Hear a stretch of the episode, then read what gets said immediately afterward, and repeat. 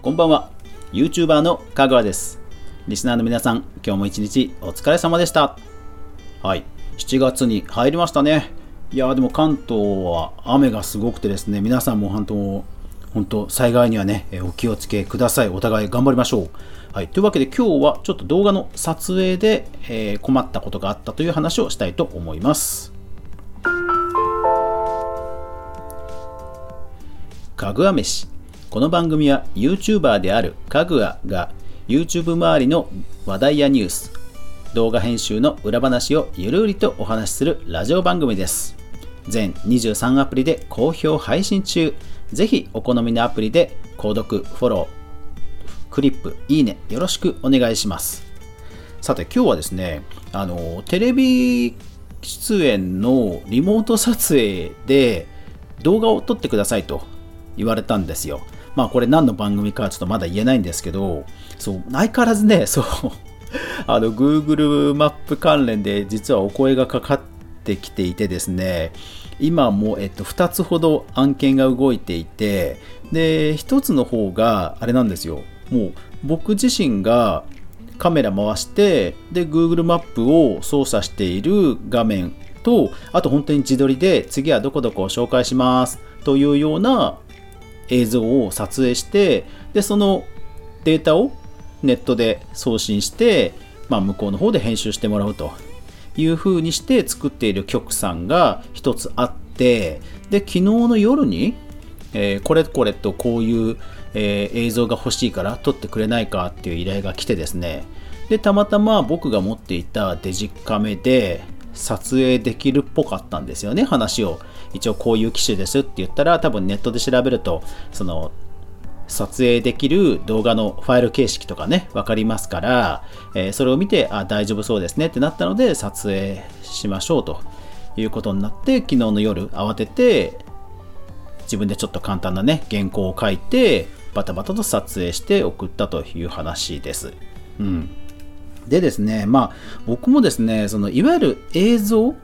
ビデオカメラとしての映像としての経験というのは、まあ、全くないので今の映像のファイル形式で全然知らなかったんですよね。うん。いわゆるハンディカムってあるじゃないですか。で、あれってなんかパソコンで僕なんかがその動画編集している MP4 と、MOV クイックタイムっていうファイル形式ともう全く違うんですよね。で、以前その局さんからは局のハンディカメラをお借りしてで撮影したことは実は過去にあったんですよ。でその時にたまたま僕は機種名をメモっておいたので、もう今回ね必要な投資だと思って実は買ったんですね。その機種ソニーの HDR-CX680 っていう機種です。いやこれすごいですね。そう話ちょっと変わっちゃうんですけど、この機種僕はビデオカメラ本当何十年かぶりに買ったんですけどね、今ほらアクションカメラみたいな GoPro みたいな小さいやつでもものすごく高画質じゃないですか。でしかもスタビライザー手ブレ補正がね自動で動くやつ、あれも今すごい安いじゃないですか。でそれ考えると確かにハンディカムってどのぐらいなもんだろうっていうのは思っていたんですよ。で今見たら4万円で買えたんですね。うん、で、まあ、買ってみたわけですよ。でまあその機種自体は結構昔からあって、僕もそのカメラ手ブレ補正とかがすごいっていうのは知ってたんですけど、まあやっぱりいざ届いて実際自分の目で確認して手ブレ補正を確認して見てみるとね、まあ優秀ですわ。さすがね、GoPro とかそういうジンバルとかああいうのが低価格で出ている中で、あえて4万円でハンディカムを買うだけのことはあるなっていうぐらいのものでしたね。まあ、結構前から出てたのは知ってたんですけど、こうハンディカム持って自分でこう自撮りするじゃないですか。でそうすると、まあ、当然手ぶれを起こすわけですよ。だけどそのカメラはカメラが自分自身でこのレンズをグイグイグイグイ本当にガンダムでいうザクのモノアイみたいな、これ分かる人しか分かんねえ例えだな要はカメラが本当に自分を水平垂直をちゃんと保って手ぶれに合わせて物理的に動いてくれるんですよね。で実際映像を確認すると、うわこれ手ぶれかっていうぐらい、本当に手ぶれじゃない、手持ちかっていうぐらい、ブレてないんですよね。三脚とまでは言いませんけど、もう全く苦にならない、わずかな揺れでした。いやこれすげえなって、やっぱり4万円出して買っただけはあるなっていう感じではありましたね。いや本当ね、やっぱり持ち屋じゃないけど、やっぱり専用機を買うメリットはあるなっていうのは今でも思いました。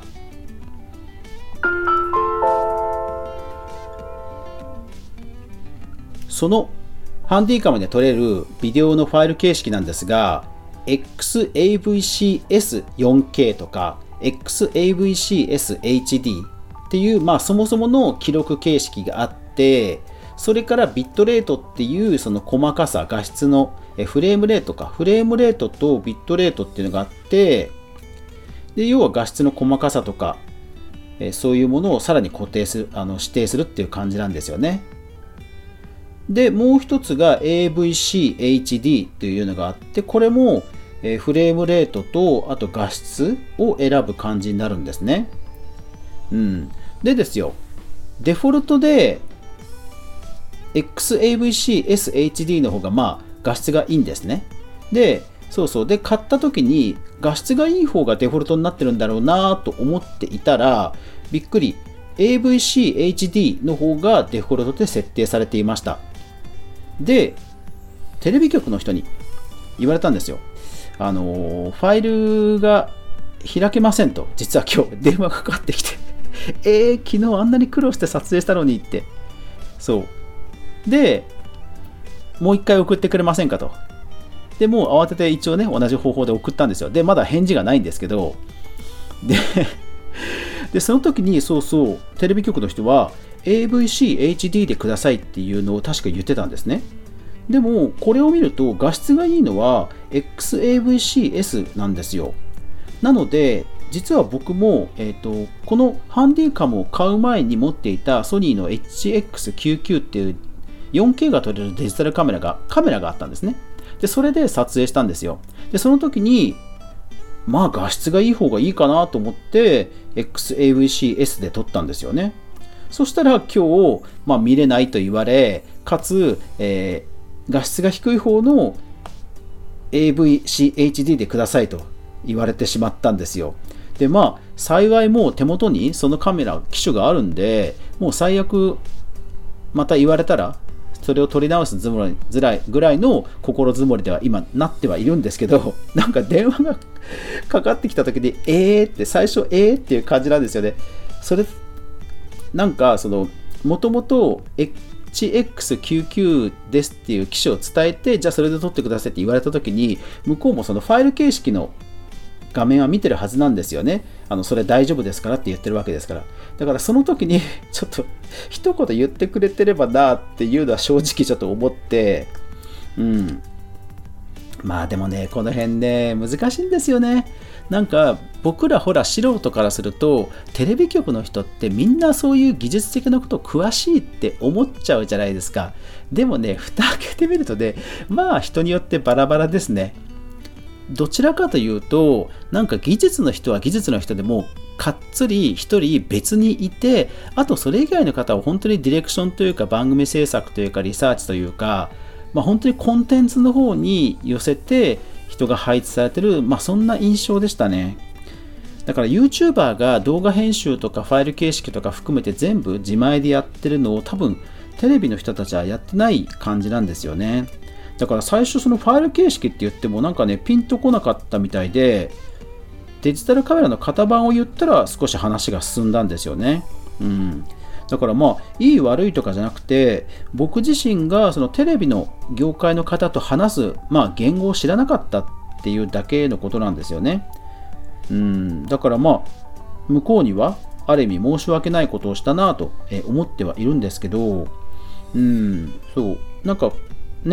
し細かく指定がされてればね、お互い良かったのになというところは思いました。でもね、映像ってこんな指定することがあるんですね。要はファイル形式とフレームレートとビットレート。いやー、これはね、でも本当普通の人は分かんないですね。だからまあ今ね、本当に連絡待ちで、その映像を、ね、もう一回一応撮るつもりではいるので、全然ね、撮り直しでもちゃんとね、言葉にそういうイライラとかが出ないようにはするできる自信はあるんですけど、うん、そうそうそうそう、うん、いやーだからね、まあそういう意味ではね、今回ビデオカメラハンディカム買ってよかったなと思いますね。次からはね、そういうことにならないでしょうし、うん、だからホームページの方にも問い合わせページの方に一応こういう機材持ってます、だからこういう撮影には対応できますっていうのを書いて、次はこういうことがね、ないようにはできるのかなというふうには思いました。うん、いやだからそうそう、僕の動画でも冒頭ね、実写で顔出ししてるじゃないですか。あの部分にね、使っていきますよ。うん。やっぱりね、ハンディカムいいですわ。特にね、やっぱり声がね、ちょっといい気がする。今まで、ソニーの NEX っていうミラーレスの動画で撮ってたんですけど、多分ね、それよりもやっぱりいい気がしますんで、私の動画チャンネルの方も見てくださってる方は、ぜひぜひ楽しみにしててください。冒頭1分程度ですけども、ちょっと画質が良くなってるかもしれません。はい。というわけで今日は、テレビの業界の方々と動画のファイル形式についてやり取りをいろいろしたという話でした。最後までご視聴ありがとうございました。やまない雨はない。いや、止んでほしい。今回の雨は止んでほしい。うん。いや、でもきっと止むと思います。はい。ですから、明日が皆さんにとって良い一日になりますように、そして明日も一緒にみんなで動画から未来を考えていこうぜ。おやすみなさい。